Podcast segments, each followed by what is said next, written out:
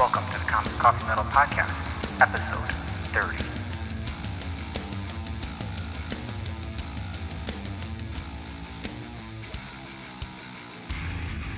Hello, and welcome to the Comics Coffee Metal Podcast. I'm your host, Don Cardenas, and welcome to 2021.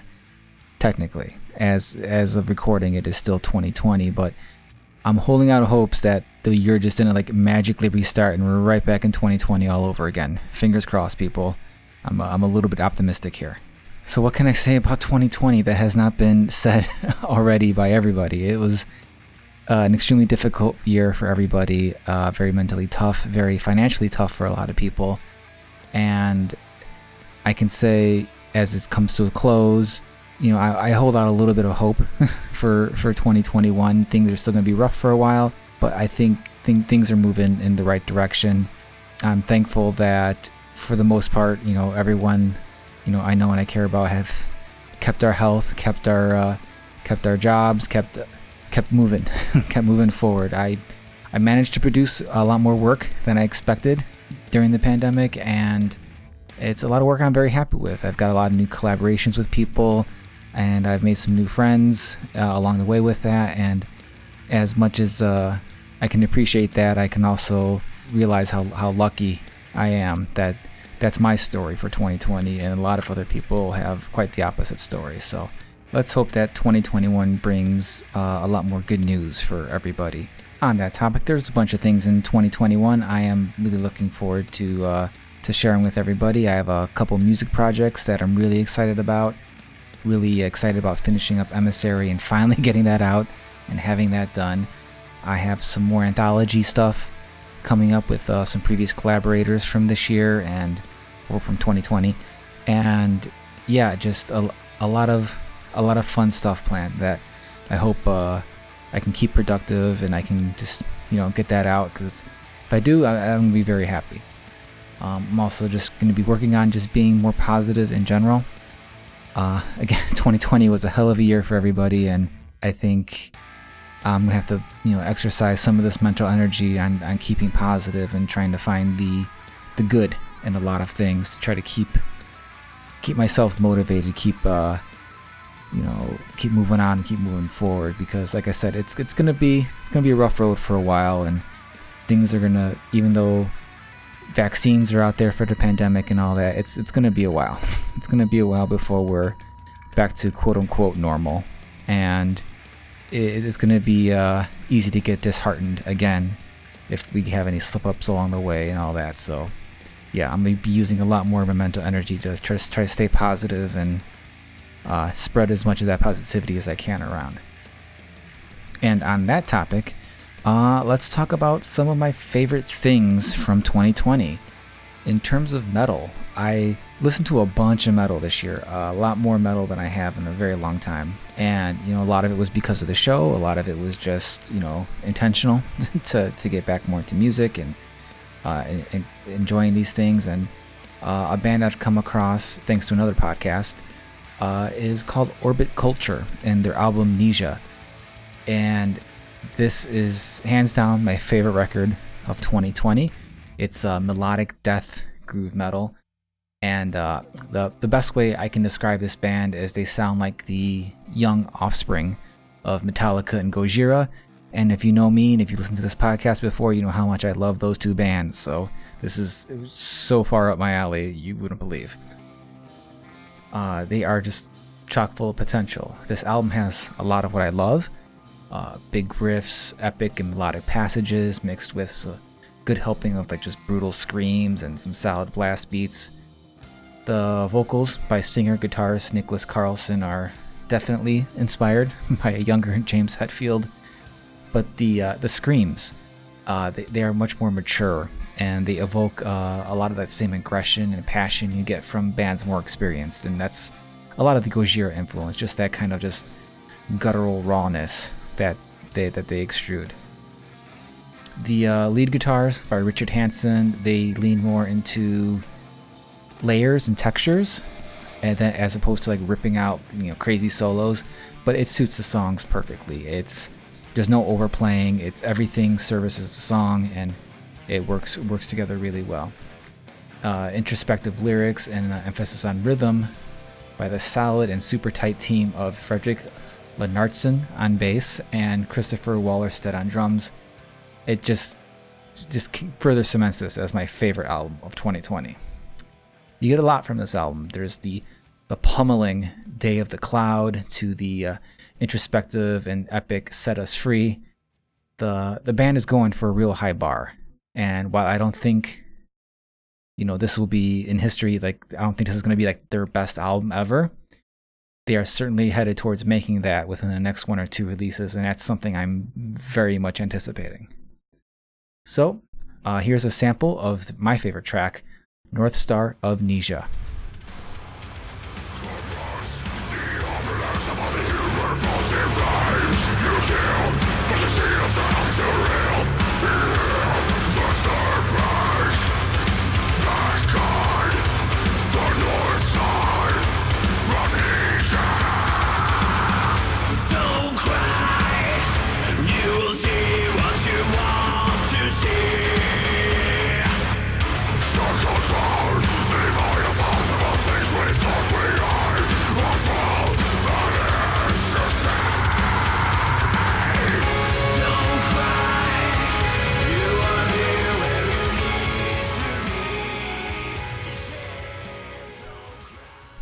Okay, so my favorite comic of 2020 is hands down the series Mountainhead from IDW. I uh, mentioned the first issue of this series a few months back. I've had the artist Ryan Lee on the show, uh, and now that it's finally concluded, I was just solidified in my belief that this is hands down like the best series to come out in 2020 for me. The whole thing is written by John Lees, art by Ryan Lee, colors by Doug Garbark, letters and designed by Shawn Lee and edited by Bobby Curnow. The series follows a young teen named a teen named Abraham who's uh, eking out a life with his eccentric and probably not altogether there father, robbing homes and living off the grid. Uh, after they're busted by the cops, after one uh, particular break in, it's revealed that Abraham is actually a young boy who was kidnapped from his original family about 10 years ago. After being returned to a family he doesn't remember uh, in the sleepy mountain town of Rhyrock, strange things start happening, and it's clear something is definitely amiss in this place. The series takes some turns into Lovecraftian and John Carpenter esque suspense and monster action. The script by John Lees is super tight, and the pacing makes this five issue series feel like something you know bigger and much more epic, which I'm saying as a compliment. Like it's a lot packed in there, but it doesn't feel stuffed or rushed. Uh, a lot is thrown at us, and a few big concepts are on display here, but it's never confusing, and the characterizations are unique and honest. Of course, for me, the art was the biggest draw of the series because not only is Ryan Lee a friend, I am also a huge fan of his work. He has an excellent handle on exaggerated cartoonish figures and shapes, but he also adds in these grungy and detailed textures that they, they not only manage to like ground the designs, but they really just add to the overall unsettling nature of the series. Also, as you would expect from a man who has put out a couple of art books titled Monstrosity, the monsters and creatures here are awesome, gross, and would delight every fan of the thing. Ryan also really pushes layouts a lot in this book, and it shows. There's multiple pages and sequences where things are well beyond a simple grid, and Ryan handles them perfectly. Uh, nothing is ever confusing, nothing is ever lost in the translation. It's all very visually appealing and just coherent, but also interesting. Doug Garbark's colors are no doubt a vital part to this book as well. Uh, Doug really knows how to work with Ryan's lines in a way that is completely natural yet vivid. He he knows when to go dark. He knows when to pull back. Uh, I hope these two stick together as a team for whatever the future holds for them. The uh, lettering and design by Shawn Lee rounds out the book, and while this kind of stuff tends to get overlooked in the grand scheme of things, Shawn provides a vital piece to the experience of Mountainhead. His wispy uh, speech balloons were a great touch that it added uh, just like a little bit of extra surreal to the whole series, and Shawn always does an excellent job, and this is no exception. Okay, so now that I've put out some positivity, I've gone over my favorite stuff from the past year, let's get to one of my favorite conversations I've had this past year.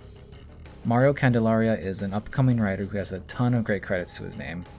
And we had a really great chat about metal, social media, wrestling, making comics, scripting for art, uh, just a ton of stuff. So much stuff.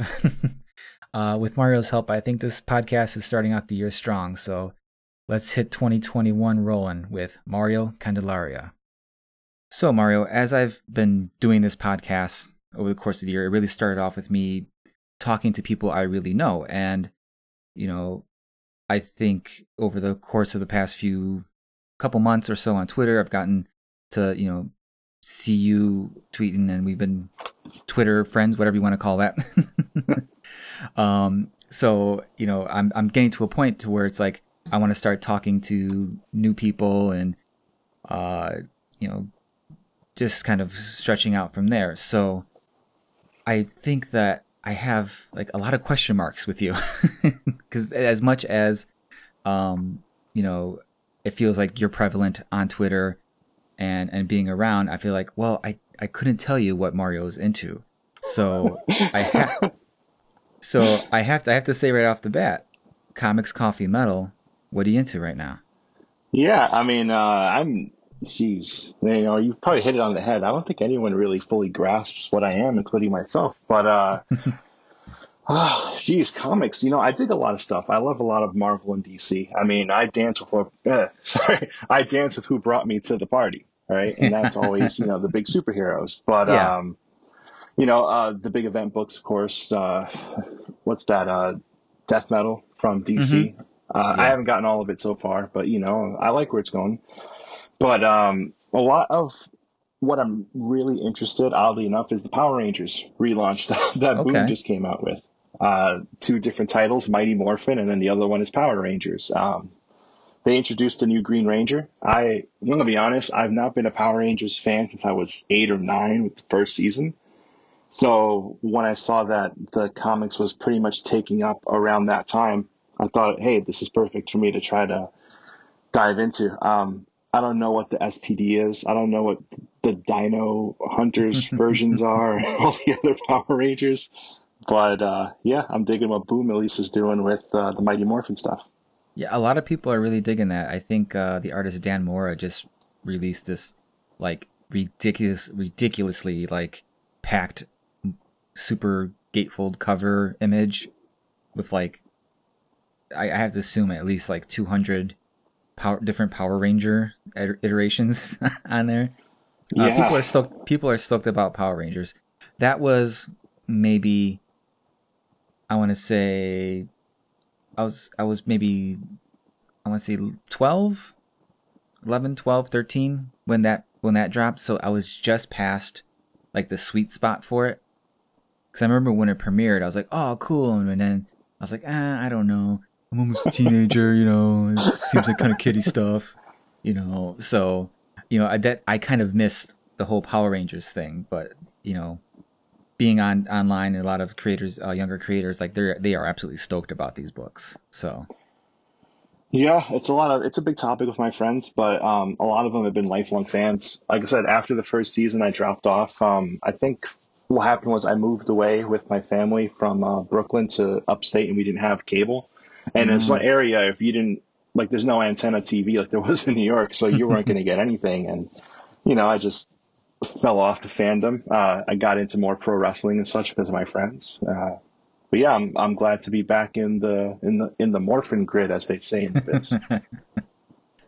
no, that, that, that's that's awesome. There's a lot of great creators working on those books too, so mm-hmm. it's no surprise that people are pumped about that. Yeah, I mean, uh, Dan Mora, like you mentioned, did that amazing triple, quadruple gatefold, uh, and now he's the I want to say the lead artist on Batman or uh, Detective Comics. Yeah, Detective yeah. Comics, which is, you know, I, I I know I know some people who are huge fans of his, and you know, so I've I would see a lot of his stuff in my feed, and I'm, you know, I he's one of those guys where you're like, oh yeah, he's gonna he's gonna hit it big. You just got to get him on the right project, and boom, now he's doing Batman. of course. Yeah, um, I'm also digging uh, "I Walk with Monsters" from Vault. Um, I know Paul Cornell wrote it, but uh, my friend Sally I'm gonna butcher her last name, but Cantorino. She she's the illustrator on it. and She's the reason why I'm purchasing it. I've loved Sally's work for a couple years now, and I'm happy to see that she's, you know, uh, getting out there and getting her moment in the sun. Awesome, awesome. So you know, talk comics, coffee. What kind of coffee like gets you going? Like, what's your what's your what's your poison there? Yeah, I don't drink coffee. I'm not a coffee person. I'm not really All right. a hot liquid Podcast person. over. All right, you're out of here. No, All right, thank you very no, much. no. No, it's it's perfect. It's it's it's perfectly cool. Well, So what's what's the what's the thing for you? What's the drink for you that like, or you know, it doesn't have to be a drink. Is there like a, a specific food or whatever that's just like, this is my thing. I have to have every day. No, um, in the mornings, I love, uh, this is going to sound weird. I like ice cold stuff. And Okay. I always try to do, um, if like, if my wife goes to Starbucks, I always try to get orange juice over ice, Mm-hmm. something like that. It's the, um, I don't, I don't know why I never really drank coffee, uh, but it's more of what, like the cold, you know, when it hits your stomach and hits your teeth. That, that sort of gives me the jolt that I need. Okay. Yeah, you know, I, I get it. I I didn't drink coffee until my mid twenties. Hmm. Like before then, I was straight about you know straight up tea. I like where I'd be the guy like opening up like a diet Pepsi at eight o'clock in the morning. Um. Oh so, yeah, I'm there too. I don't try to get that early, but I uh, I'm addicted to my diet Mountain Dews. Okay. Um, I try to have one for lunch and one for dinner. So that way, Mhm. I try to regulate it. Uh, especially now that there's a can shortage, apparently, with diet Mountain Dews. yeah. it's hard. It's hard yeah. to find. I, I I noticed that because once the pandemic hit and all that, I fell back on uh, drinking soda pretty hard, and I like the cherry sodas. okay. So like Diet Cherry Pepsi or Cherry Zero, Coke Zero, whatever. And I noticed like they were like not in stores for the longest time. It was just the, like the regular flavors. I'm like, is there like some weird cherry flavoring shortage or something? and then th- this one day by happenstance, I came across a thing that said there's a can shortage, and I'm like, Yeah. oh, well, I guess they're prioritizing the the standards. But I'm like, well, that sucks. Well, I mean, have you gotten to the point where you walk down the aisle and if you happen to see the cases, you'll just grab every one available? No, thankfully, it's it's not at that point. All right, I cannot confirm that I've done that then. Well, it it doesn't help that the grocery stores around me, like the only way it's even like financially feasible to like not spend a ridiculous amount per case, you have to buy like three of them at a time or four of Of them at a time.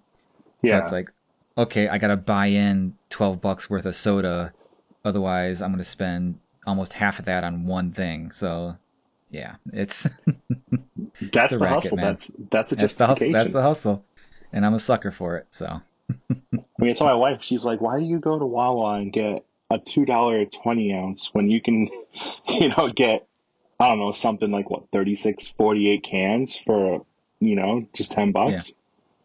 And there you go. All right, so you know we've we've pegged that. You know you like the ice cold drink in the morning, and you know I, I can totally dig on that, um, especially when it's in the summertime and all that. That's you know no one's raring up for a hot coffee, um, unless a psychos that you know the, the the the rare mornings that you do. So now metal, like I, I'm pretty sure I know you like metal. yeah. Um. I just don't know exactly what. And given the wide berth of metal subgenres and all that, like I can't even fathom the guess like where to start. When uh, when I was deep in the scene, I was coming up with bands like uh, Every Time I Die, Unearth, Okay. uh, you know, Bury Your Dead and stuff like that. But um, I'm in my 30s now. I'm trying to get into more of the classic rock stuff. I mean, I know that's Okay. not per se as cool metal, but I've been really vibing Blue Oyster Cult lately. Okay. They're proto metal. They're they're in the DNA of so many of these earlier metal bands that you can't you can't like write them off as not essential or not something you should be going to check out. For I sure. mean, they have a they have a ton of hits. Um, like when I was growing up, I never really listened to older music. You know, I I had um I was into hip hop, so I was listening to Hot 97 uh, for a long time in high school, and then when I got into high school, I was listening to more. Uh, you know, I'm not gonna be ashamed to say it, but your Limp Bizkit, your Korn, your Marilyn Manson, and such. And then you know after that, I was into the uh, you know the punk scene, so I was listening to what my friends were putting out in newer music, but when I got older and um, Spotify, Amazon Music, and Apple Music came out, I started diving into, you know, the catalogs of, you know, where bands got their influences from, and I started really digging the vibes of '60s and '70s bands. But Blue Oyster Cult is really, you know, um, I was surprised how many of their songs I knew but didn't know were them. Like Yeah, they are, Godzilla. they yeah, they are definitely one of those bands where it's like, oh, that's Blue Oyster Cult, or you know, for sure. And who you know, who, and who doesn't know the, the Godzilla song? Mhm. I mean, Don't Fear Um, the Reaper. That's I think their bread and butter. Yeah, but you know, definitely. Burning for You. I was like, oh wow, I, that's completely different sounds for all these songs.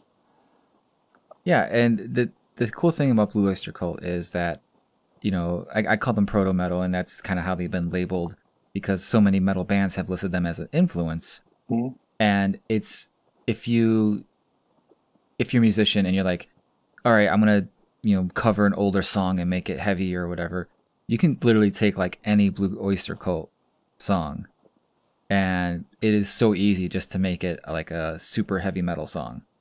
So that's where I think, you know, a lot of the uh, influences come come bear because you, you it's the structure and the the tonality of what they're doing. Even even burning for you, like I I I don't know, but I know there's like some like like a, like a dozen sick ass cover metal covers of that song on YouTube or something somewhere. Of course. So, uh, no, yeah, and you know, don't fear the Reaper, and hell, even my you know my all time favorite band Metallica, they covered Astronomy, and that's like a trippy song, but they made it into the, a heavy Metallica song. So, and it was like effortless.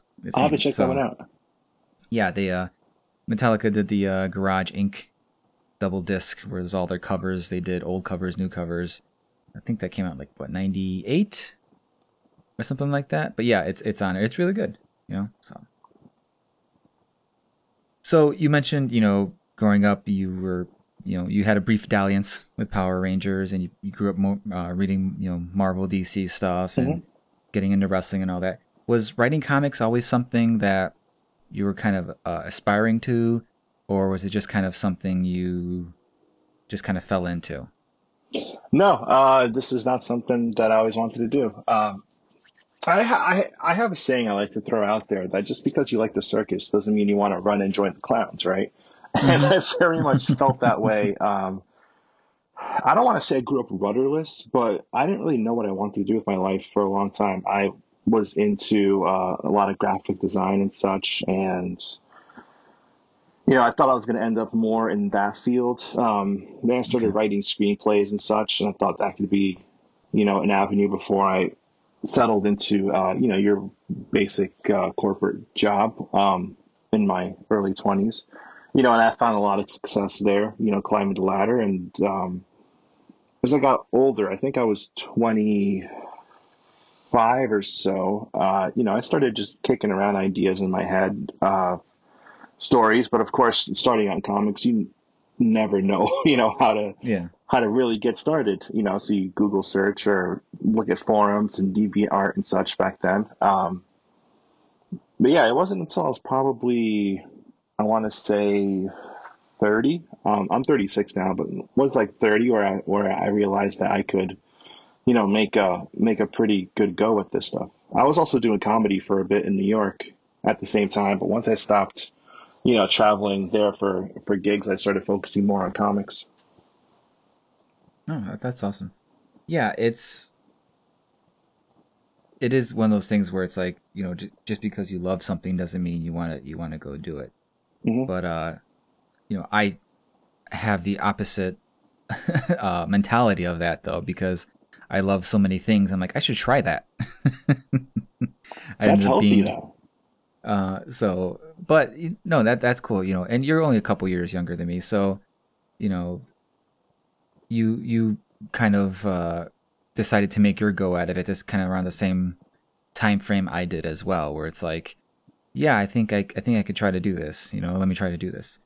And you brought up the graphic design thing, and I just remembered that you were posting out, you know, logo ideas and stuff you've done, and some of them are really cool. So it's I think uh, that's a neat little uh, thing to have in your back pocket there because uh, when you're a writer and you know comics and all that, it's every every skill set you have is to your advantage, and if you can, you know, make your own logos and have that kind of like artistic and direct uh, input it's such a huge thing because you know the the package of it is so important.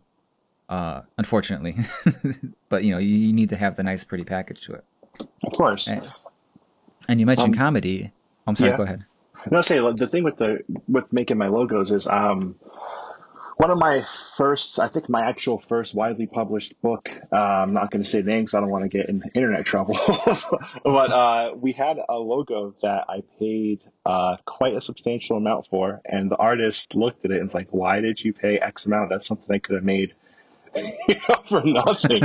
and ever since then, I was like, "Oh, uh, yeah, you know what? This guy's right. I can, I, I have the basic skills to know how to make clipping masks and use lasso tools and such. I can, I could probably do that. So I've been practicing ever since. And so just the last year, I think, with quarantine and a bunch of pitches that I've been creating, or even just short stories for anthologies, I was like, you know what? Let me try to make a masthead with text. I mean, I can't, I can't draw a breath, let alone a figure. So I'm not going to try to, you know, draw the comic, but I can try at least make a pretty cool looking graphic.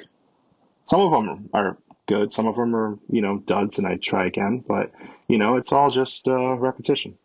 Yeah, it's part of the process. Mhm. But no, it's it's cool that you have it because you also have the, you know, the creative uh, investment in the logo. Like you know what the story is about. You know what things represent, and you know the the tone and all these things. You know that intimately. Mhm. So you you have these additional flares you can put on things or these little nods to things or you know whatever you know how intricate you want to be or how subtle you want to be with the logo and you, whether you want to include some sort of story element in it or things like that so no i think i think that's really cool whenever there's a writer who's like involved like uh chris Sebela.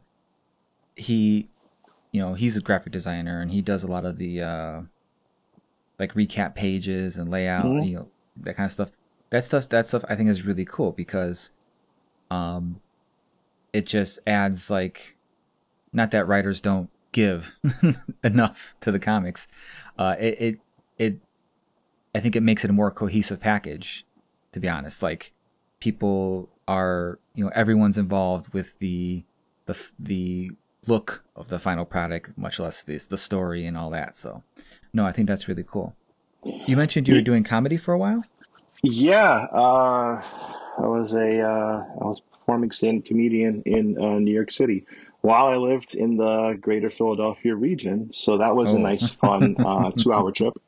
I mean, Yeah. you know, I'm, I'm from there and I have friends that live there, so it's easy for me to find a couch to crash on if I needed a Mhm. place to, you know, stay. Um, one time I didn't crash and it was annoying. I left here at work at three o'clock and I did a show, uh, and I did okay.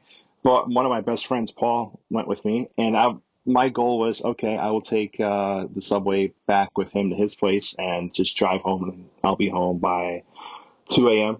Right? Yeah. he went out to the bar, and this is this is years and years ago. Um, so this is before he was married, but he was we're we're at the bar and he met a girl and uh, they just started talking and they kept talking and they kept talking. I'm looking at I'm dead sober because I'm thinking I'm gonna have to leave and drive any minute now. So I'm sitting there watching Sports Center. and, um, it's bad when you start seeing the same segments on Sports Center repeated. yeah So I'm pissed. And that's like right around the same time I stopped doing comedy, probably because of him. But I, uh, it's one of those things I was just like, all right, I am gonna, I was determined to go home and by goddamn it, I'm gonna go home. So, um, my wife just happened to be up and noticed I wasn't in bed, but she saw me pulling in at the same time. And so, yeah, that was probably the last time I did comedy, I think, because of, Hmm. because of that bad experience. Well, you know, I think, you know, just the fact that you were going up and doing stand up, that's like utterly horrifying to go up there and like I'm going to try to make you people laugh and I know it's not that simple or that necessarily that mindset like I'm going to Mhm. make people laugh it's just, you know, you're going to do your thing. But it's just the the overall like this can go so bad so fast, and then I'm still gonna be stuck up here for a few minutes.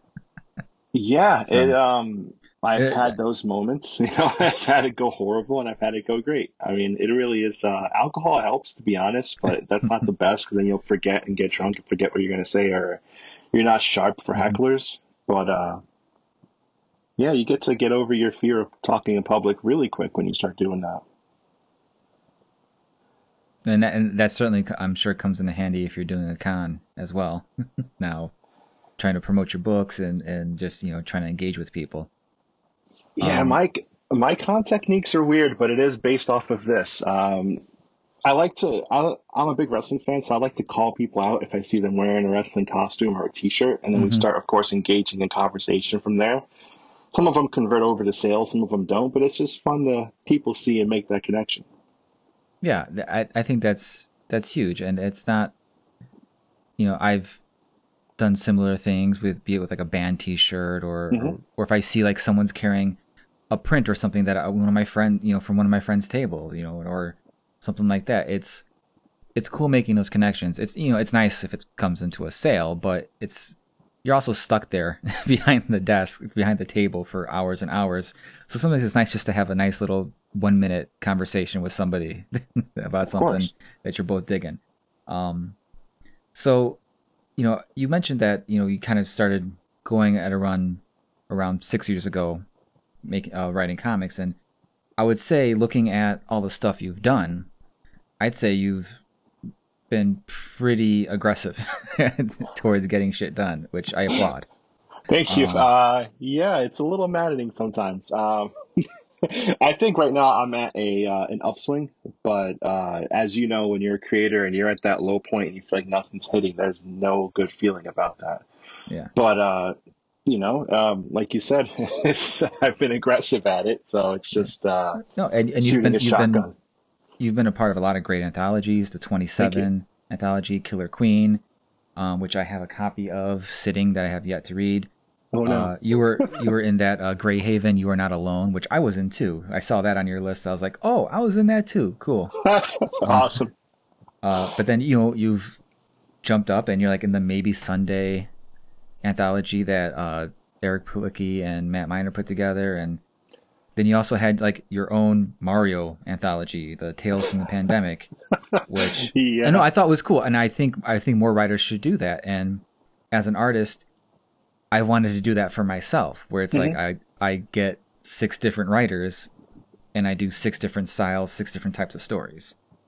I That's mean, more go for it. ambitious. That you know, that's pretty ambitious for myself, to be honest. But but but seeing but seeing writers do it, I'm like, yeah, like this stuff is really cool because you get to see these different, just the versatility of somebody, even with even if it's mm-hmm. within the the context of the tales from the pandemic. It was all different stories, all these different artists with these vastly different styles, and Mhm. a lot of great, you know, great art happening too. You got, you got guys like Joe Hunter and Adam Ferris and Andy Michael, and you know, I'm gonna mess up his name, J. Paul Shike, is it? Uh, I believe so. Or I never heard it out loud, actually. Okay. Um, but you know, just different styles and uh, but all great stuff. So was that?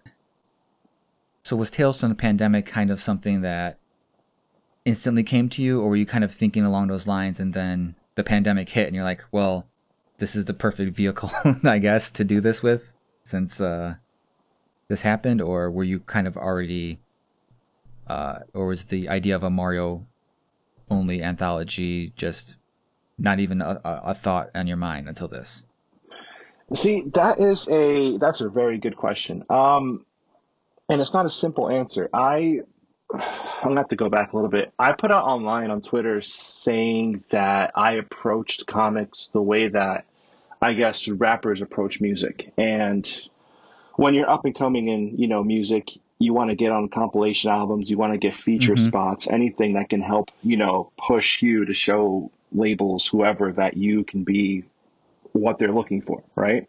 You Yeah. gotta build an audience. And that's how I always felt with uh, anthologies was that, you know, this is a great, you know, one track for me to have. This is a great feature on someone's book. Yeah, I might not be the, you know, the headline on there, but hopefully if, you know, someone picks it up, they say, hey, who's this person also?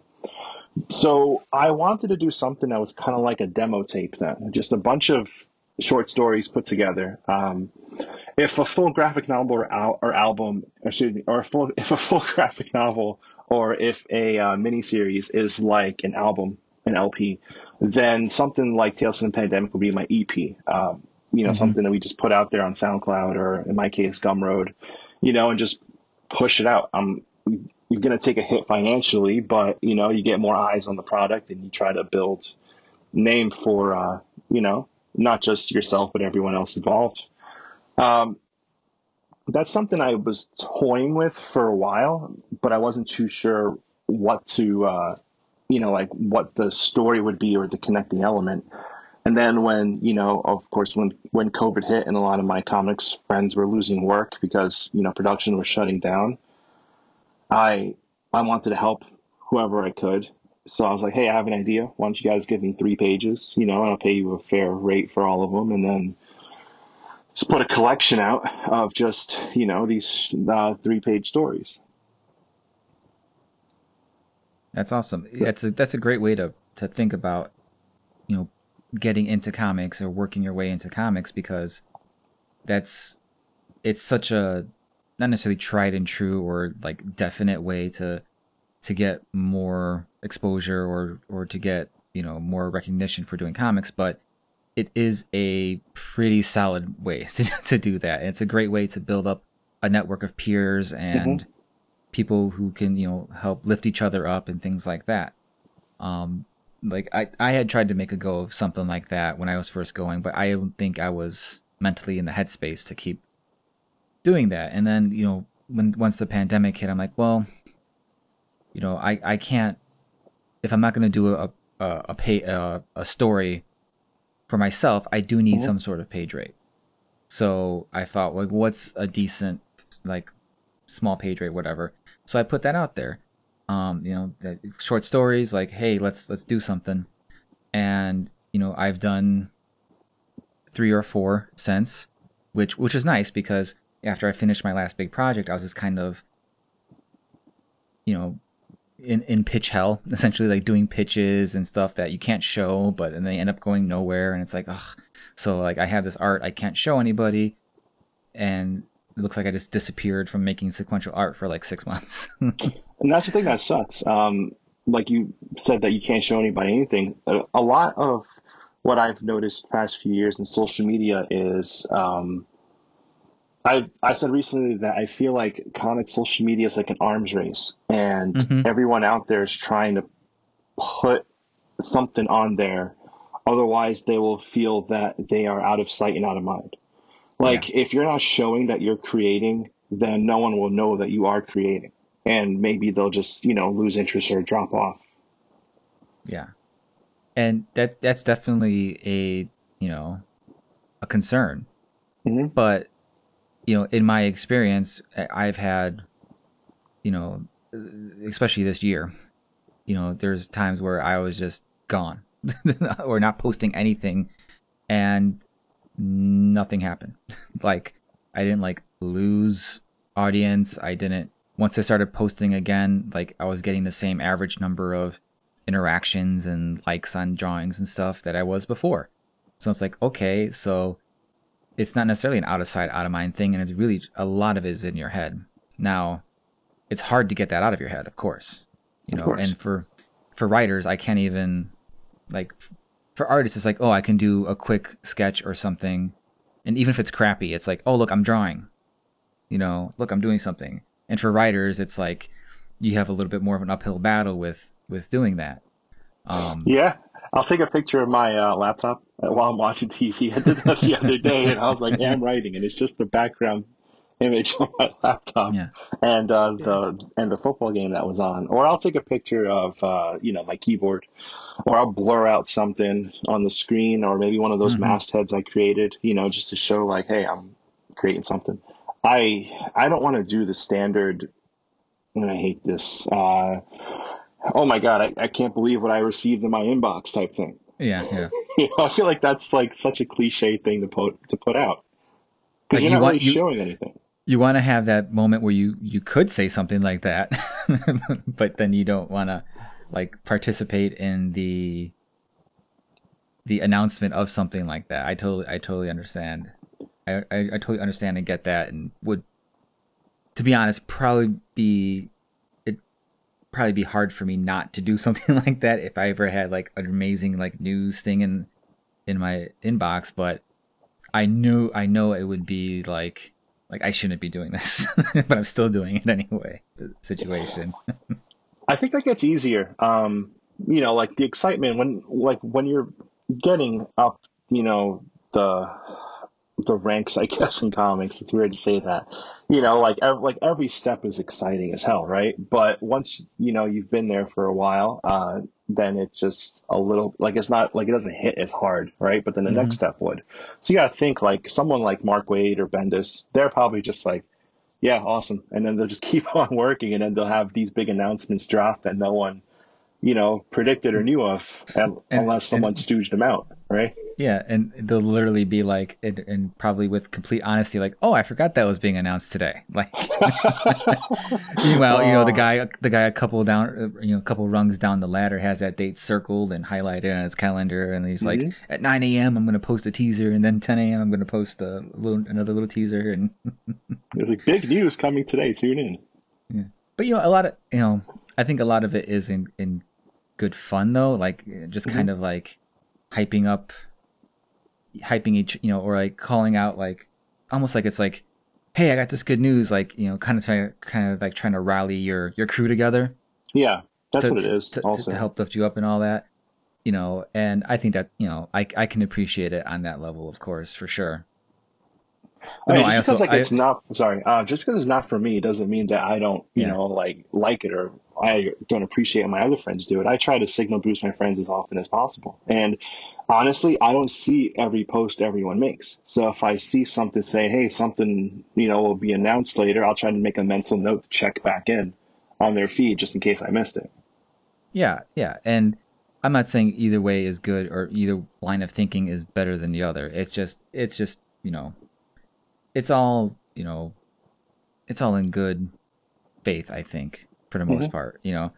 And uh but no, I can do I can totally see the point of view and understand and probably aspire to want to have the the point of view of yeah, I'm not going to like you know boost this you know just a, ran- a random like news thing i can't talk about but you know that's, i guess especially you know with comics it seems like there's no, there's always some sort of bad news around the corner or you know it's there there's a tendency for uh wanting to just like boost positive things and have some sort of positivity being pumped out there but but yeah Of course.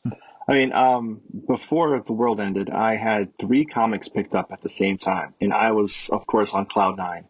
And uh, as of right now, what's today? The uh, the 9th of December. I have only one of those still you know, in production because you know uh, issues with the publisher, or they you know uh, closed down, or uh, I didn't like the direction they were headed in. To, you know, like uh, various things. Um, hmm you know, just changes the course.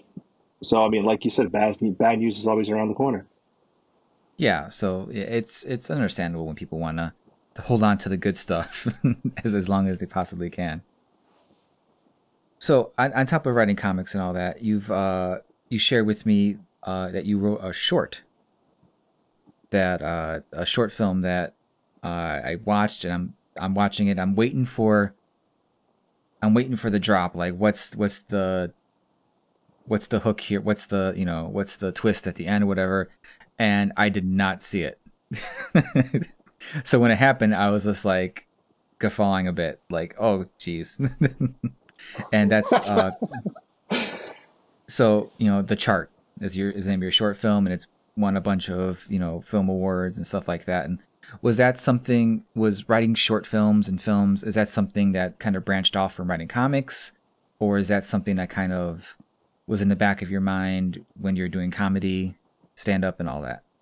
This uh, the chart the uh, I can't say my stuff. Um, the chart was actually born in the cellar, um, in the comedy cellar, with my Mhm. friends. Um, the the lead of the uh, of the movie, uh, Tara Tara Canistrasi, and the director Kim Helm.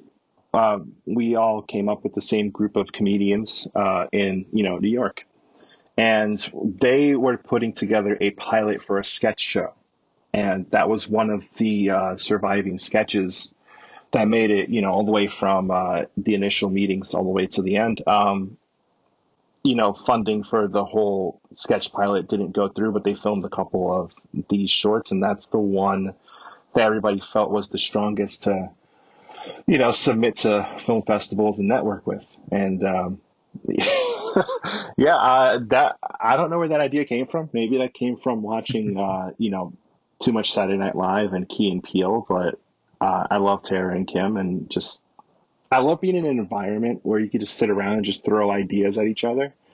And that just sort of popped up in my head of um, I don't want to I don't want to give the twist away, but uh, No, you, you know, have to. just just the swerve, you know. Um, it, I always love movies, you know. M Night, oh, he's another Philly guy, you know. He always does his twists, but I think um, Key and Peele did it best uh, consistently with you know a lot of their sketches, and that just definitely. you know it's a simple like one or two minute concept that just you know turned on a dime. No, I, I- no, it's awesome, and it's it's additionally cool to see you know comic writers branching out into into other things now. Um, so given the backstory for how uh, this short got made, uh, I'm assuming there's not, you know, or I am I am I incorrect to assume that there's not any like real immediate plans to do any more shorts or anything like that, or it's just kind of uh, you know, let's see what happens. Uh, yes and no. That's another one of those uh, not simple answers. Um, you know, as soon as this thing started getting out to festivals and started winning awards, uh, you know, abroad as well as domestically, um, you know, we started thinking of other ideas. Uh, of course, we looked at, you know, the notes from our meetings, you know, back when we first started, as well as trying to refine other ones. Uh, a big part of the delays before COVID were just the budget. Mhm. You know, um, I wrote this I wrote what I felt was this beautiful script, and Tara saw it, and she was like, "Mario, I love your script, but you have like six, seven locations and all these great shots, and I cannot afford this."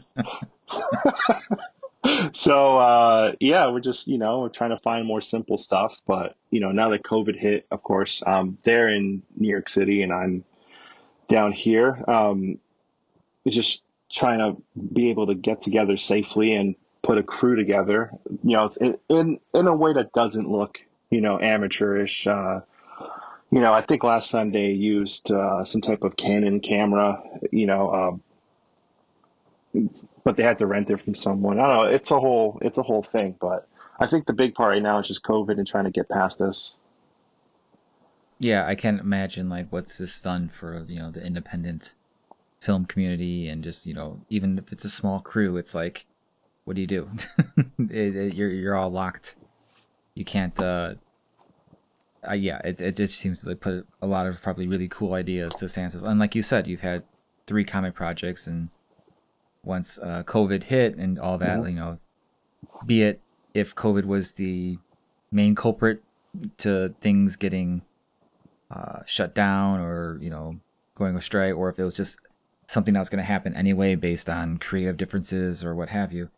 Um, it's just it's been rough for all creative industries, but you you do have a surviving comic, and it's with the publisher that uh, my listeners should be pretty familiar with because I've had both Bob France and Kevin Cuff on the show, and that is Scout Comics, and they're do- they're doing a lot of really cool stuff and you have this really awesome comic. Uh, you sent me a little preview of it, and it to, to, to purposely use a pun, and it's bad, and I'm sorry, but it's a killer book.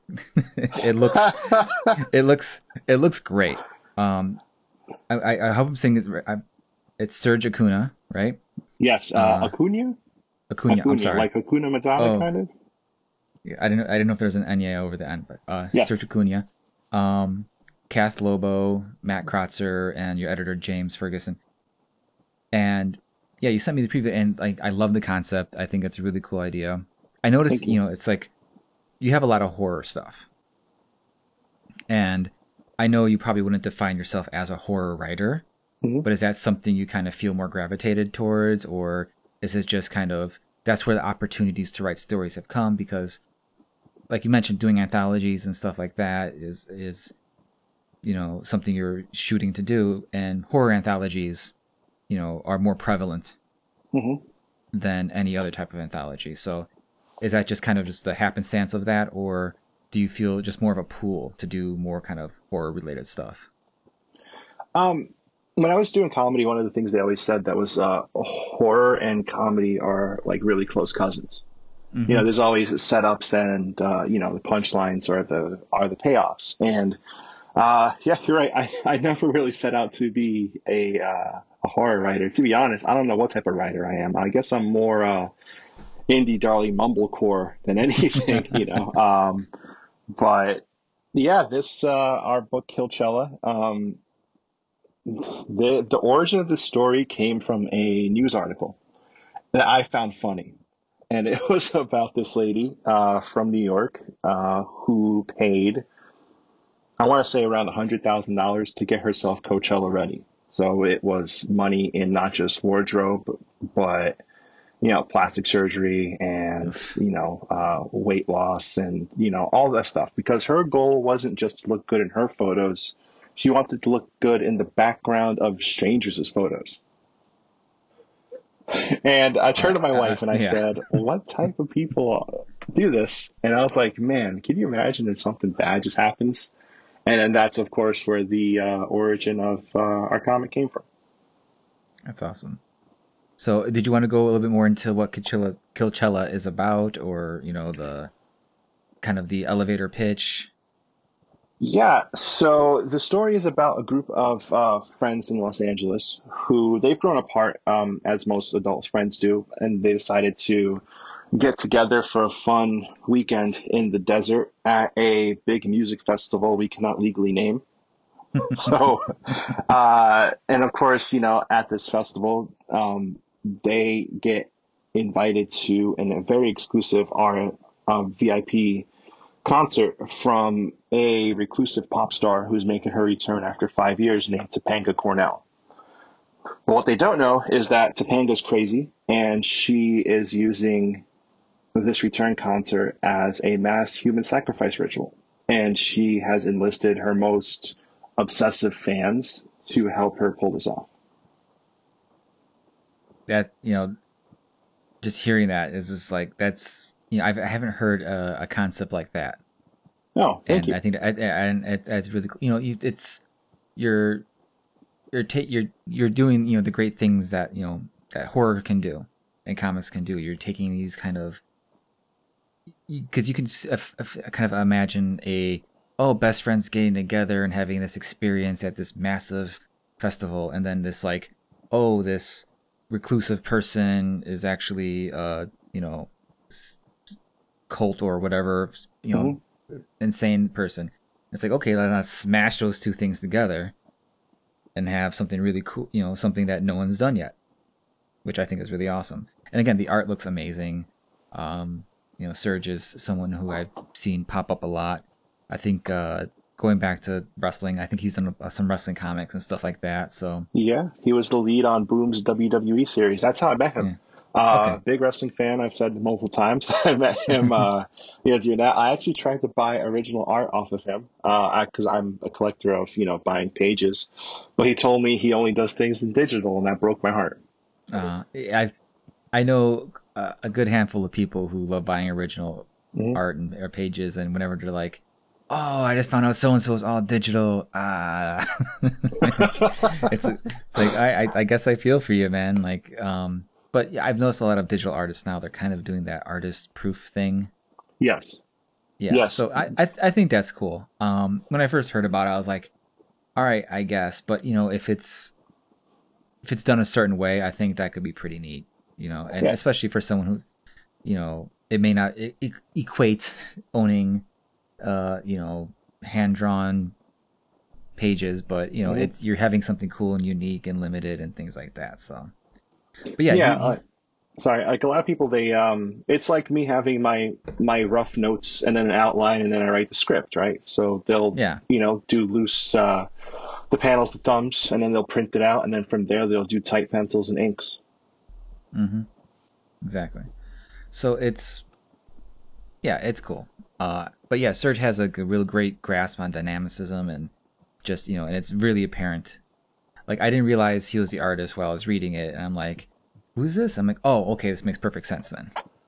Yeah, So- um, he has a great eye for fashion, and of course, you know, having the setting for this story, uh, a lot of the people who go there are big into fashion, and Yeah. you know, I wanted someone who could capture different body types, but also, you know, uh, who has an a good finger on the pulse of, you know, what the current clothing trends are uh, for different people, for influencers and such.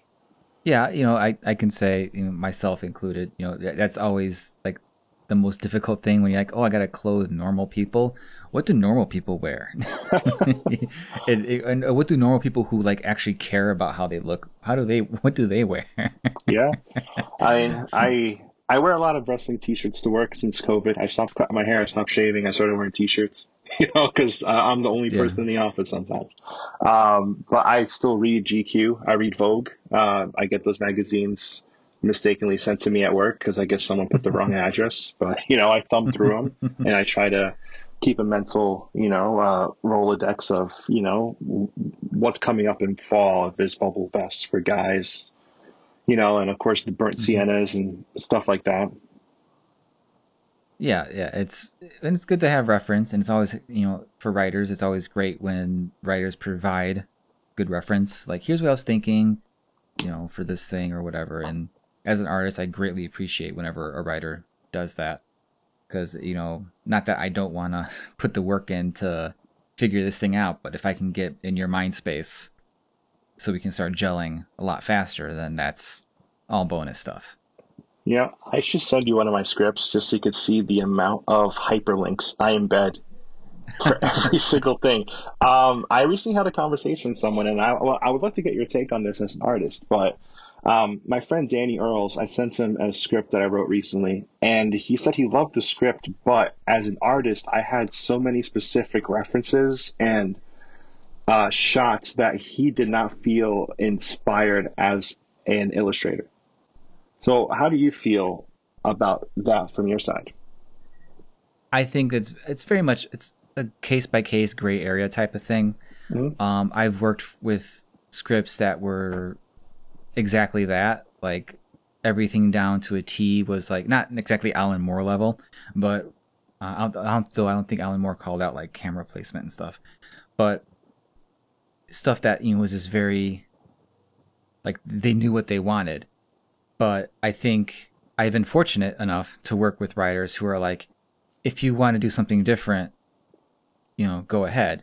And you know, Mhm. there's always layouts and stuff being passed back and forth. But yeah, there there is um the more direction given sometimes can it can kind of like throw you off your game a little.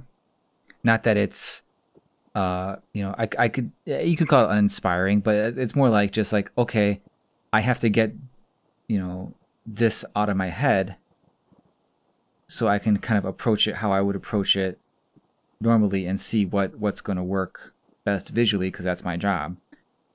So, you know, the more input that the writer gives in terms of what the visuals are going to intend, you know, what they intend the visuals to look like, Mhm. that can it can it, it can be like a little bit of a hurdle, but I think that's where communication comes in. And I think that's a crucial part of collaboration between artist and writer is making sure there's that communication where it's like, you know, hey, I'm really specific in all this, but you know, if you want to just go at it different, go ahead. And and maybe it might be a thing where it's like, if you know, if you're going to work with art, ask them kind of like how how do they like the scripts? How do they, Mhm. you know, what kind of direction do they have? Um, because I've worked with you know, one page descriptions, you know, one sentence, you know, uh, per panel descriptions of what's happening, and then they fill in the dialogue. You know, not necessarily the Marvel style, but you know what I mean. Yeah, And then I've had stuff that's been very detailed, talking about oh, and there's you know it doesn't play into the story but you know there's this kind of stuff in the background kind of telling talking about who the character is and stuff like that and um so yeah it's i don't know if i'm helping you with No, this absolutely. um but I, I can understand where he's coming from but it's also like well then that's you know that's where it's like okay well let me not necessarily push back a bit but let me say hey yeah this is a lot to like try to like and you know for myself i will always try to do it the way the writer's asking to do it first because i don't uh you know i don't instantly think like i know better. So i'm like all right well let me see how how they want it and let me see if that works. And you know it's it's you know i wouldn't I, I don't have a percentage to spout off like how much that's correct how much that's not. But i think it does you know i would say every time i've had a project like that i have made changes. But it doesn't necessarily mean i've you know completely ignored everything the writer was saying. It may be something where it's like you know what this seems like a lot but it seems like a lot because it's one panel so maybe this has to be a thing that's broken up to two panels uh, and then you can just kind of like work at it that way. So It's, you know, I prefer when that happens. Um, like, I'm not going to yeah. be uh, a dictator about this and say no, it has to be like this. Uh, if someone comes at me with an- another take and says, "Hey, what if we do this?" and I say, "Yes, absolutely." Yeah, and um, again, it, it really depends on the relationship you have because you could just be in a situation where it's like, I've had this script sitting here for for a while. It's Mhm. the script, and an artist like you, you get paired with an artist to do something, and it's like, okay, you're here's the script. So you know they can start working on it, and it's like, well, I don't work, I don't like working this way. So it's like, okay, well, you know, you don't have a frame, you know, you didn't have like an initial conversation when you're developing the the story and all that.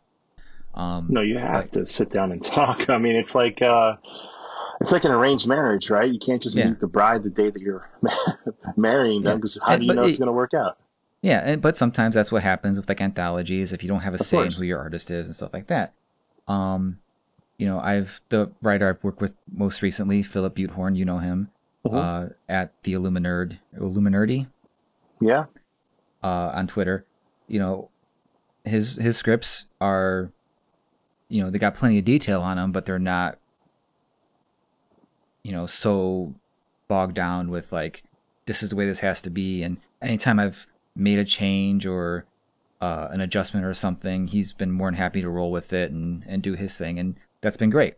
Like I said, I've been very lucky with working with writers who are like understand where I'm coming from and are like, yeah, go ahead, let's roll with it. I think uh maybe like one or two occasions I've ever had like a, well, I really wanted it this way. So then but then, you know, then they make their case. And as much as art is a creative output and a, um, a creative field and all that, it's also a commercial field. Mhm. And sometimes you're gonna do it. You're gonna have to do a thing. There's like, okay, well, that's not how I would do it, but this is the writer. You know, this is you know, this is the collaboration here, and he he's really making the case for this. Am I really that strongly opposed to doing it this way? So, you know, the and I, I kind of like I use the term inspired, but I kind of hate the term inspired because it's just like you sit down and do the work. Because there's been plenty of times where I'm not inspired to go draw, but I'm like, I have to get this page done. So I sit my ass down and I start working. And next thing I know, I got, I'm rolling on the page. And that's, you know, that's for every creative outlet, I'm sure. But it's, it's nice to have the inspiration where it's like, oh, yes, I'm, I'm, you know, mentally pumped for this. And this is, you know, it's got, it's got all my, you know, little, uh, you know, uh, whatever brain space that you know creative stuff comes from it's all flared up and i'm ready to go and that's great but sometimes you just you, you gotta you gotta grind it but you know i've done a lot of i think some of my best stuff is done when i'm when i've just sat down and grinded stuff out so it's not overthought, right? It's just like Yeah. sit down and get to this. Yeah, yeah it's it's like I, I i've likened it to when you know when i go running like there's days where it's like man i really do not want to do this run today and then i have like one of my best runs ever You know, it's like, okay, well, I just went and did it, and uh, it ended up being a much better experience than I could have possibly expected. You know, and again, it's not a hundred percent foolproof plan, but it's it's part of the it's part of the deal, right? Like you you can sit down, you're like, okay, I want to work on this story. I'm all jazz, and you, you can even even be inspired. But then like whatever you do, you're like, this isn't it, this isn't it, this isn't it, which is probably like a pro. I think is like a problem with the feeling of inspiration Mhm. where you you have the the gusto to do it and then you do it and you're like oh that's that's like maybe 50% of what i thought i was doing or what my, where my brain wanted it to be you know so it's it's uh it's rough it's rough but it's, it's challenging and it's fun it's it's a little bit of in, like intoxicating almost like it's creating stuff is is great but it's it's not always uh fun No, um, well, a big part with this story that I sent Dan that he gave that good feedback on, uh, there's not a lot of dialogue. So, you Okay. know, I, it's specifically telling a story through body language or cropped shots for reveals that would come later on Mhm. down. Um, normally I try to keep it loose. If I, uh, I hate when the page breaks. You know, I try to keep one script on one page. And it- Yeah. I hate when the page breaks. I'm just like, damn it. I No, greatly appreciate that as an artist when when it's one page per like like if yeah if you if even if it's like all right well the just the amount of dialogue I have on here is pushing this out like well then just give me the idea of what they're saying because I don't want to see this page break to the next one and I think and I've and I went and I've laid out a four panel page and next thing I know I flipped a page and I'm like oh shit there's like two more panels on this page Oh, jeez. Um, well, No, but I get what you're saying though. If it's a, if it's like a mostly silent story, you know, I would appreciate a more descriptive script because I want to make sure I'm properly conveying what your what your thoughts on it, what your ideas were. Yeah. So if it is down to like body language and stuff like that, um, you know, I would have to examine it in that way. But again, uh, you know, it's it's all you know, sitting down and working it out. Because for me, layouts and thumbnails are like pulling teeth because it's like where you make all the hard decisions, and even if it's like four scribbles to signify a person, it's like you know so much hesitation and thought and back and forth went into like where that person is placed and the angle that person is being seen at it's it's it's the most draining part i think. The actual penciling and inking of the work it, it that's where the most of the fun comes in. You know where that, that's where you can really sit down and you know grind things out and kind of like trust in your skills and sit down and just get automatic with it. You know and i'm and I'm, I'm i'm i'm sure it's like that with writing too. When you're breaking the story or trying to get the idea and the concept together it's like oh man there's like so many things.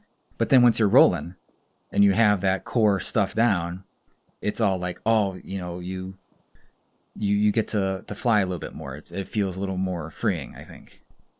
Absolutely. Um, for me, a lot of writing doesn't look like writing, and this is a joke my wife and I have. But um, I'll be in the back room playing Red Dead, you know, uh, watching wrestling, just on my phone, messing around. But my mind is trying to, you know, work out, work out the details, so that way, you know, when I do sit down to start scripting, I have the direction I want to go in. Or if something's not working out, you know, I need some menial task to help distract my mind just enough so that way, you know, uh, subconsciously I can try to come up with what I need. Oh, totally. And that, you know, I totally, you know, agree with that. Even with art, and, you know, when I'm Mhm. thinking of layouts and stuff like that, I'm not glued to the piece of paper, you know, and also, you know, being, you know, a father of two, like I, I can't, I can't spend eight hours on layouts consistently. So, you know, it could be I'm out on the walk with, with my kids or something, or I'm at the store or something, and you know, I'm still thinking about, you know, okay, so what if I use this angle, you know, here and, and all that, you know, I'll put on, you know, some music. You know, I try to find, uh, you know, music and comics, you know, merging those two things is a big thing for me. So, you know, I try to like, you know, listen to something that's kind of giving me the feel of what I'm feeling from the story and kind Yeah. of letting that guide me to like the pacing and and things like that. So even if it's like during a run or during uh, a menial task, like you said, washing the dishes, or you know, uh, not so much playing video games anymore, but uh, yeah, just doing something where you you can kind of like, you know, have your brain running in dual mode for a while, Mm-hmm. you know, and I think that's the, I think that's a really great uh, tool for creative people to to utilize is having your brain run in those two modes because um, love him or hate him, uh, one of the you know smartest things i ever heard was when rob zombie was talking about how he makes music. And like he said he'll put everything he has down whatever make a demo and then he'll throw it in the car. And then he'll drive around and listen to it. Because he's focused on driving and not like running over people and stuff like that. Yeah. he's he's he's not he's not he's not 100% listening and dissecting everything he's doing. And he and from there that's where he can hear different elements that he wants to add and things like that. So mm-hmm. it's very much the same concept i think. So like you said yeah so much of writing is the you know the, the, is not sitting down at the keyboard and typing. It's the thinking which is hard to explain to people who don't do it right? It's like Yeah. what are you doing? I'm writing. It's like it looks like you're just like staring out the window or or it looks like you're playing a video game or you know so it's like yeah but i'm i'm i'm doing i'm doing two things i swear It is fun trying to explain that to people. Um, when you talk about listening to music, I don't know if maybe I'm just a weirdo, but I like to um, listen to the same song on repeat. Just I'll just put on something that I'm feeling, and I'll just have that on. Um, sometimes it's music scores, sometimes it's lyrical songs. Like the other day, I was listening to the Fargo uh, FX series soundtrack, and their overture that they have. I guess the main theme is a really good orchestra piece. So I just had that on loop, and next thing I know, I says I have 120 plays because I just never turned it off. No, I've I can definitely fall into into that. You know, where it's like I'm really about this song right now. It's it's lighting something in my brain where it's like, okay, this is carrying me. So Mhm. let me, you know, let's repeat, repeat, repeat. Um and then, you know, it'll get to the point to where it's like I never want to hear that song again until like exactly. until it's like six months later and you're like all right yeah that song was awesome like um but yeah a lot of that happens like like these days a lot you know a lot of my layouts and stuff like i i've worked that out while i'm running and a lot of that is you know i have my set list of running songs that occasionally get something added to it so Mhm. when i'm you know really working on something it's it's nice to have a soundtrack and but also I'm I'm so familiar with the songs. It, it's kind of like the Rob Zombie thing is where it's like I'm so familiar with my running route, the songs I'm listening to, that my mind can have the most focus on the story I'm trying to, you know, visualize in my brain. So these other elements, you know, are keeping me just distracted enough to where I'm not over overthinking things. So that way when I do sit down, I can you know, I'm not staring at a blank page, overthinking what I'm trying to do. Like Of I already course. have a game plan. So, because Yeah, yeah, I have you- a playlist. Sorry. what you saying? no, no, no. Go ahead, go ahead. I have a playlist like that, and it starts off with the chain, and then it goes Mm-hmm. To Heaven, then it goes into Money. And those are my top three played songs because whenever I feel like writing, I will put on that playlist, and sometimes I don't make it past the third song before I know what I want to do. No, that yeah, that's you know, it's it's cool to have that as uh, uh, uh that you're launch your. Why I cannot think of the term, the diving board or whatever, you- whatever Mhm. your launch pad for for going off. So, yeah, you know, my playlist I tend to just like, oh, right, here's like ten songs that have the right feel for me when I'm drunk for when I'm you know running or whatever, and then I just hit shuffle. So that way I'm not. It adds a, that extra bit of mystery of like, all right, I know this song front to back, but when when- when's it coming up? Yeah. you know and then when a new song is introduced and all that obviously that's uh that's uh, a different thing but it's yeah it's and it, and you know we're talking about this this kind of works for us but that doesn't necessarily work for everybody else. Like there's people who like no i need to like sit down and stare at that white page in complete silence. Or i need to sit down in a bit in a crowded cafe or in a busy area and just have this cacophony around me. So uh, you know before i do my thing or whatever. So it's i think that's uh, a not discussed enough thing with creating stuff is like everyone's going to have a different different preference for what makes where where are you comfortable creating? Where are you comfortable doing your thing? And while you won't be able to like always have that spot place frame of mind method whatever you know i think it's important to find what your most comfortable thing is so that way you can always you know do your best to try to aspire to get to that place. Hmm it, it, I think it, it, I think some people don't think about that enough because, you know, I I could I could I would think that my space would be somewhere else, but it's it's actually this other thing.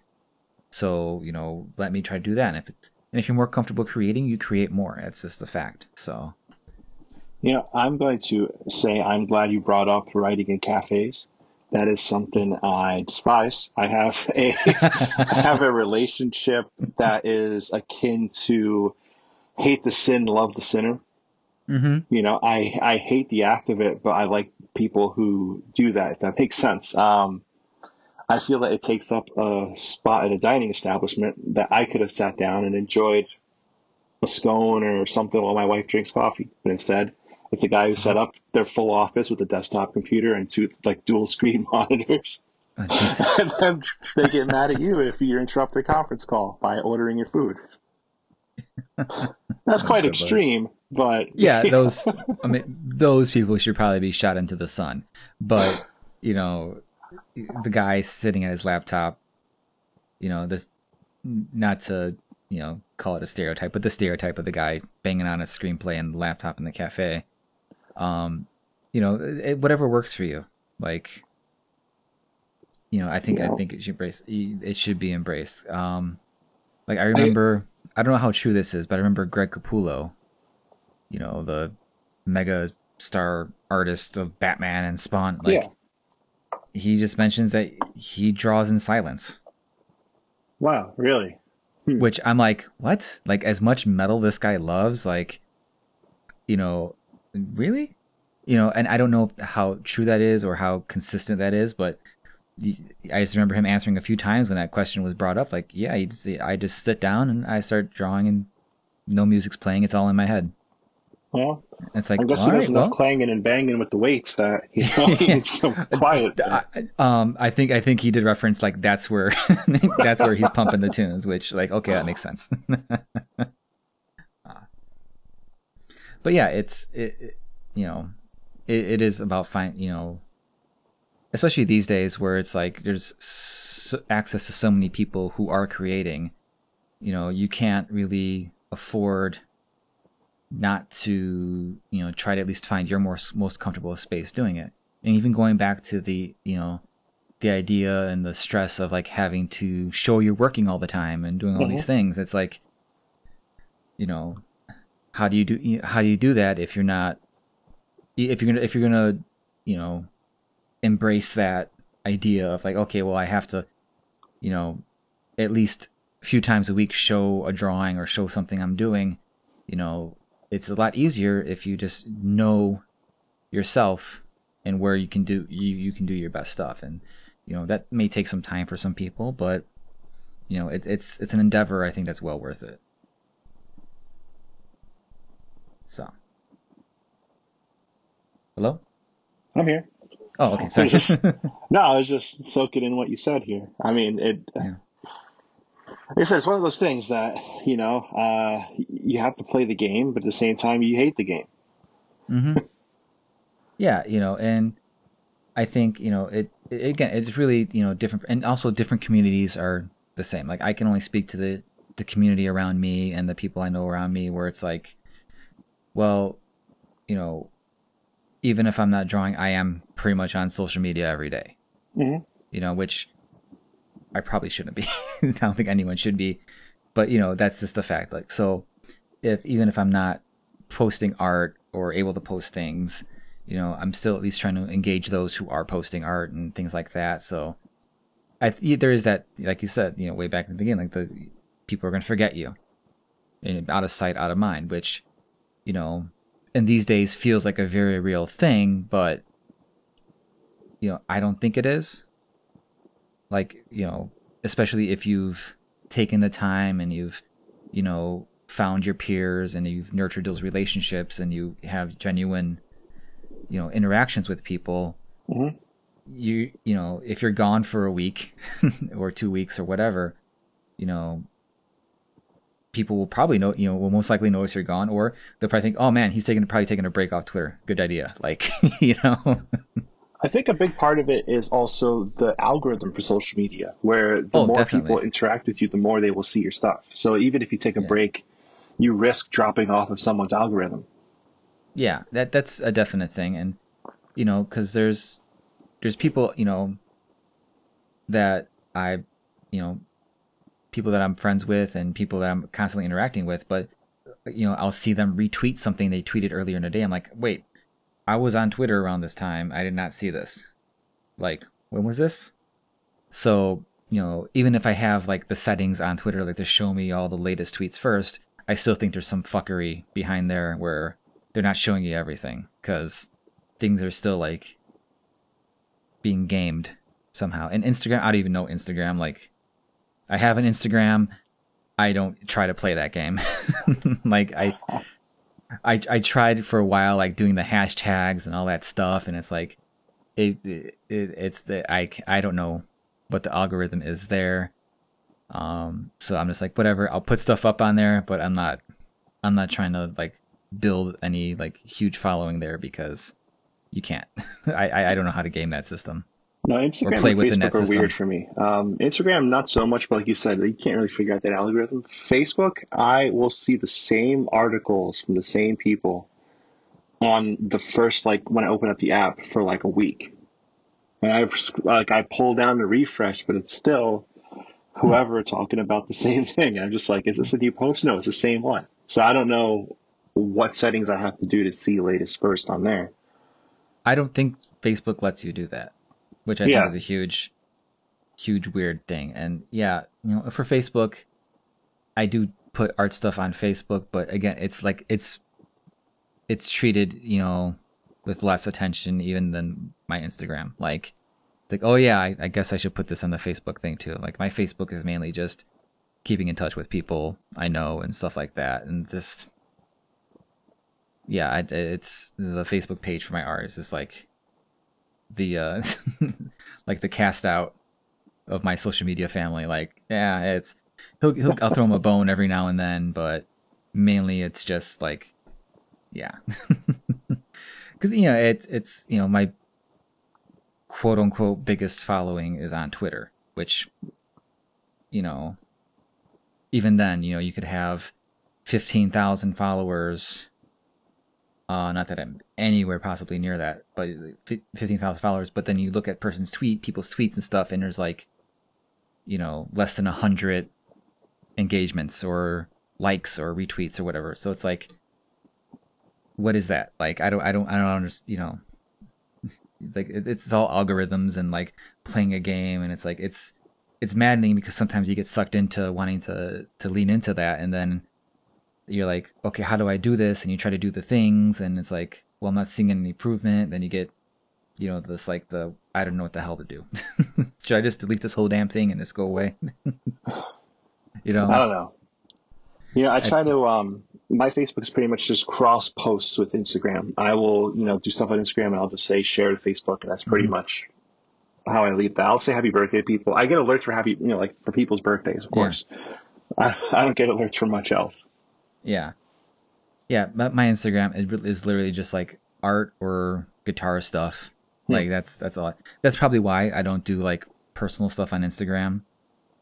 You know, and that's probably one of the things that you know juices the algorithm. Like if it's like, oh, he's posting, you know, selfies of himself, or he's posting like lo- you know scenic looking locations, and uh, I don't know if you've ever seen this. Like sometimes when um there's a glitch in Instagram, there'll be like a descriptor of the photo, and you get like peeks into the algorithm in it, I'm where not it's like it's, sure. it's like it's I've seen stuff where it's like it literally describes the photo and it's, it's it's this weird seeing it broken down that way, and you know it's because it's being run, you know, it's being run through some image recognition thing, while after you know while it's posted, and you know for recommendations and stuff like that. But it's just weird seeing that like laid out instead of the image. It's it's, it's No. yeah I've missed Yeah. that. I mean, I've gotten weird uh, targeted ads for things I just casually talk to my wife about, or things I'm thinking about, and I'll get an Yeah. ad for it. But I've never seen just like in lieu of a photo the description of it. Yeah, one was one was my buddies. He was like uh, he posted a, a picture of him uh, feeding his son. It was like, oh, uh, a man, uh, and it was like in parentheses like approximately in his thirties, uh, spoon feeding a young child, and then like possibly male or something like that. Like it was just like what? And that's some that's some I don't know if you ever played Assassin's Creed, but that's some Abstergo Industries stuff right there. you know that's no, I, I have not. Like the the most recent video game I've played is like Skyrim. oh wow, okay. Yeah, that was Oh no, wait, I I played the the first new Doom on my PC Oh, after, yeah. but that's because I got it for like six bucks after like Eternal came out, and I played it for like. I'm like, yeah, I'm, you know, I'm, gonna, I'm gonna take one day a week, and I'm gonna relax. I'm gonna play my video game for an hour or two, and you know, I'm at that age where I call it my video game, um, and just do that. And then I did that for like two weeks, and then I just stopped.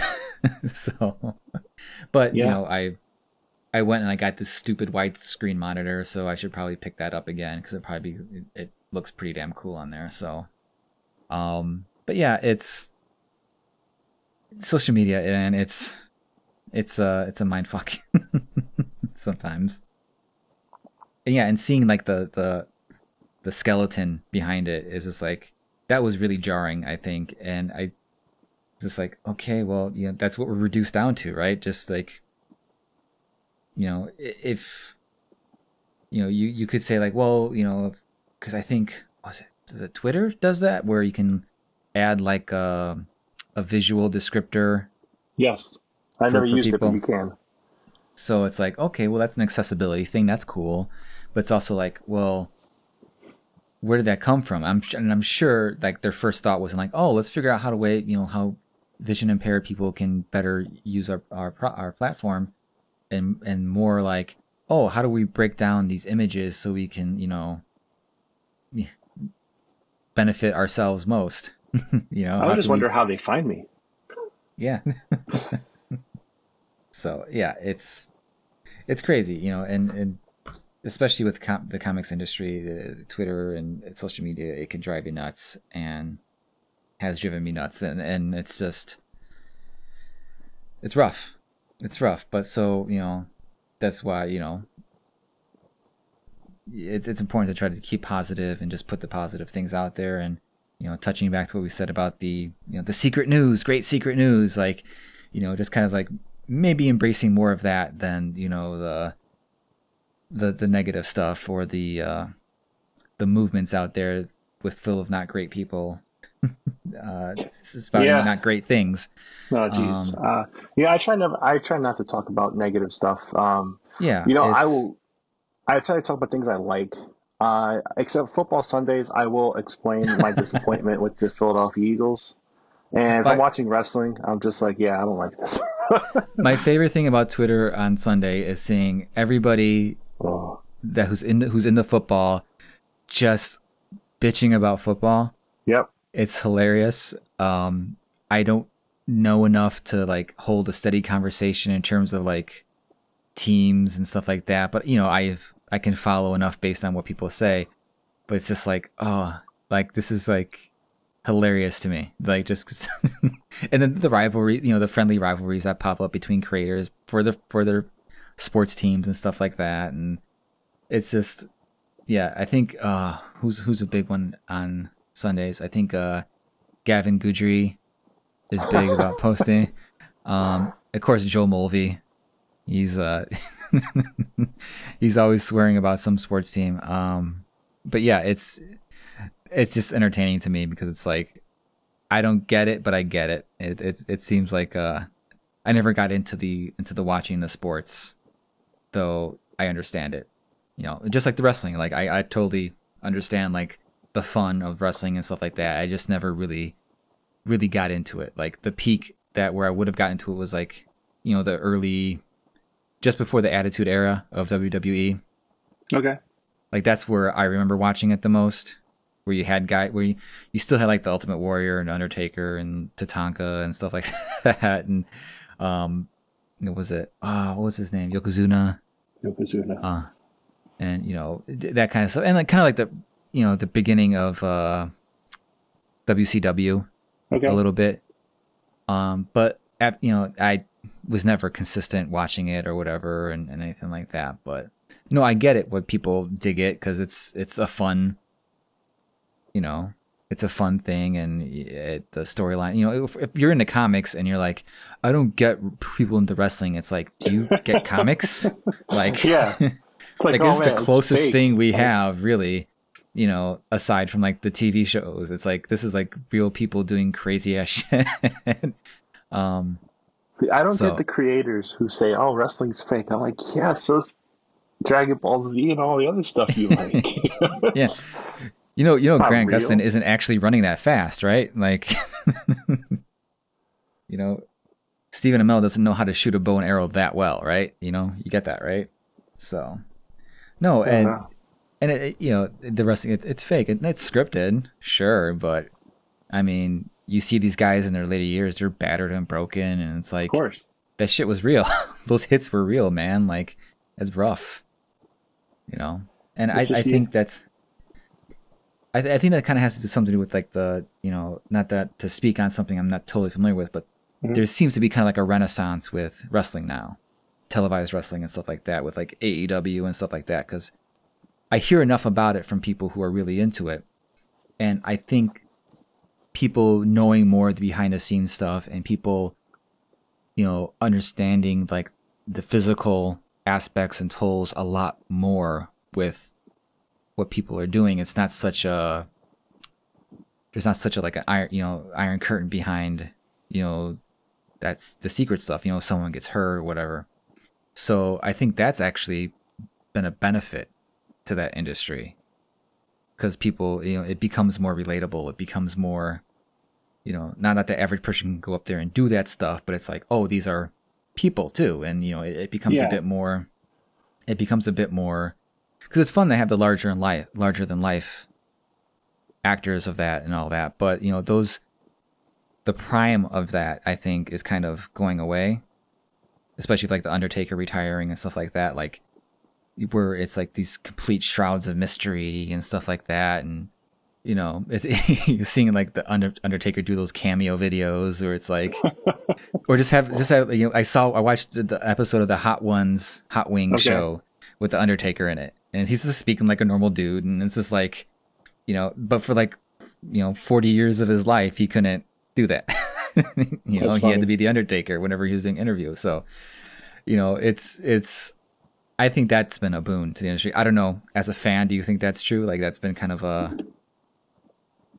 a, a benefit to wrestling having that kind of more insider type uh look into things Yeah, I mean, uh, I'm I'm a more mature adult now, so I appreciate the human, relatable aspects of you know. Okay, this is someone who's good at their craft and their performance, you know, and this is how they do it. Uh, this is how they got into it. This is how they got started.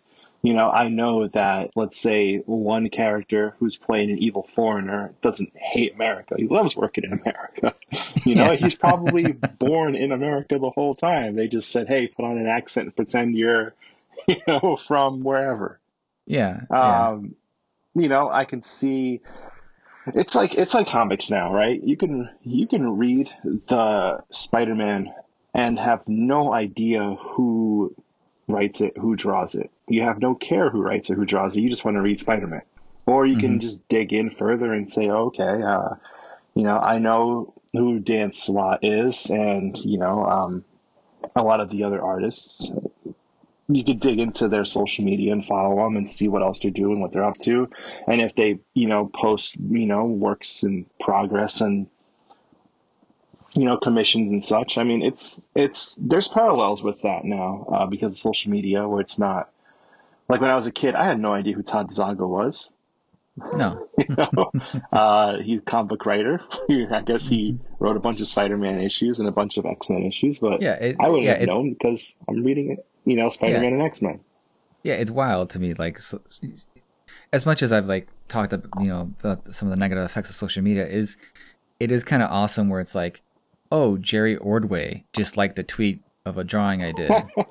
like, Yeah. what? like, and you know, instantly I'm drawn back to like when I'm like, you know, 13 years old, seeing Jor- Jerry Ordway comics displayed in Wizard magazine and stuff, and I'm like, Yeah. what is going on here? So Yeah. yeah, it's it's yeah, I I- I can totally see see what you mean with the parallels of everything in that. I felt that way recently. I had um someone was talking about comics that you started with, and I never read DC until Kevin Smith did a Green Arrow run. Hmm. And you know, I started um more or less. I've been reading. I've been reading DC since I want to say 2004. Uh, but I put that out there. Like I never really read DC until Kevin Smith started with his Green Arrow run, and Phil Hester liked the tweet. I was like, oh wow, Phil was the artist on that run. Yeah, Phil's great. Phil's great. He's That's the- of those things like, oh shit, this guy's seeing what I'm putting out. Maybe I should watch what I say.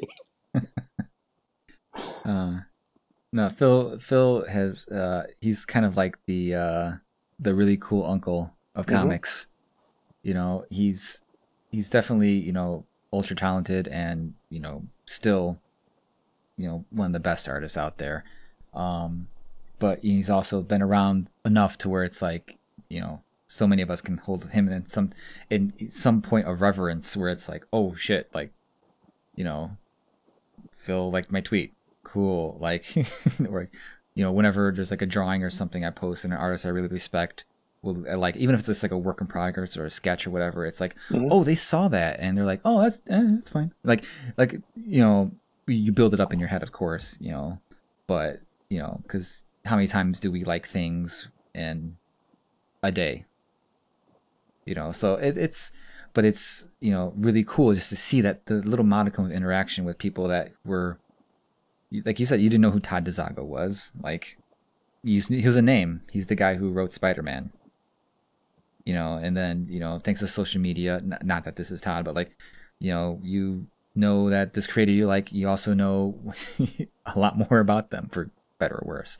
But you know it's it's you know but you know hopefully for the better you know you Hopefully. or or it's like oh you know this guy loves you know he has this kind of dog and i have this kind of dog and that's cool and he's or he's really passionate about this particular uh, movie or you know show or band or and so am i and you know and that's the great stuff you know where you kind of like feel that greater sense of connection with with everything it's just you know the pendulum swings both ways though i guess so but no it i think you know bringing it bringing it you know the the wrestling aspect into it or the idea of the, it being a boon to wrestling i think it did really help comics but now it's kind of getting to a point where it can go off the rails now especially with the negative stuff so Yeah, it's a slippery slope. I mean, it is yeah yeah You- it, I don't know if you want to separate the art from the artist type of thing. Um, that's a whole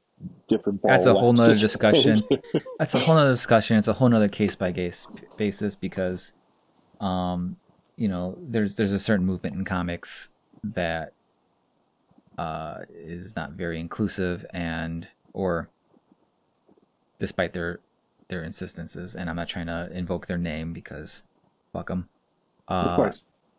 but you know it's always a little disheartening to see someone you respect or know kind of like flirt with them on the periphery of of stuff.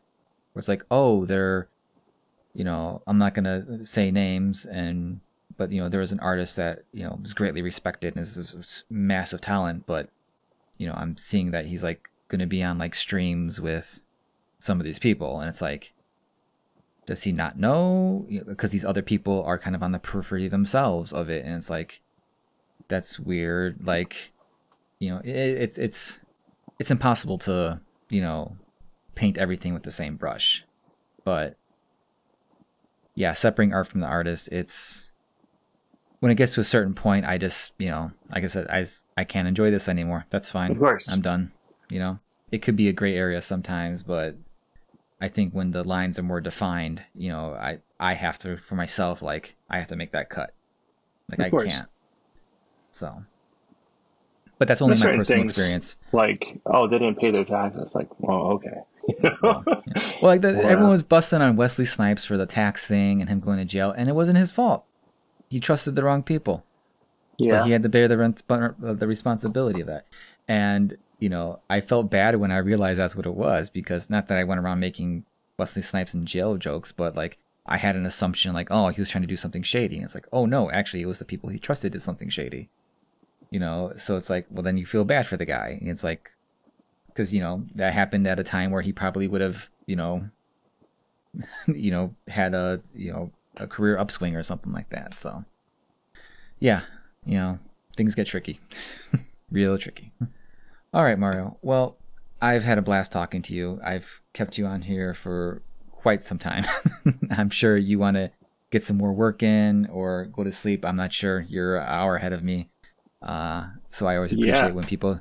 I always appreciate fall when. asleep. Oh, there, there you go. Yeah, I gotta wake up to go to work early, so yeah. But no, this is fun. I always appreciate when the East Coasters like hanging past an hour. so, um, if there's, uh, you know, you'd like to tell the people listening like where they could find you on social media, where they can get your work, and you know, what what else, anything in the future they can look out for from you. Yeah, so my Twitter is the other Mario C, and my website. If anyone wants to go there, check out links to um, the chart or find any of you know uh, my previous works and comics. It's the other Mario theothermarioc.com. Uh, I have an Instagram, but it's really just random stuff, and that is another Mario C. But Twitter is probably the best place to you know get hold of me. And I have uh, I have Killchella coming out from Scout. I um I can say publicly that I have something coming with Mad Cave. Um, Okay.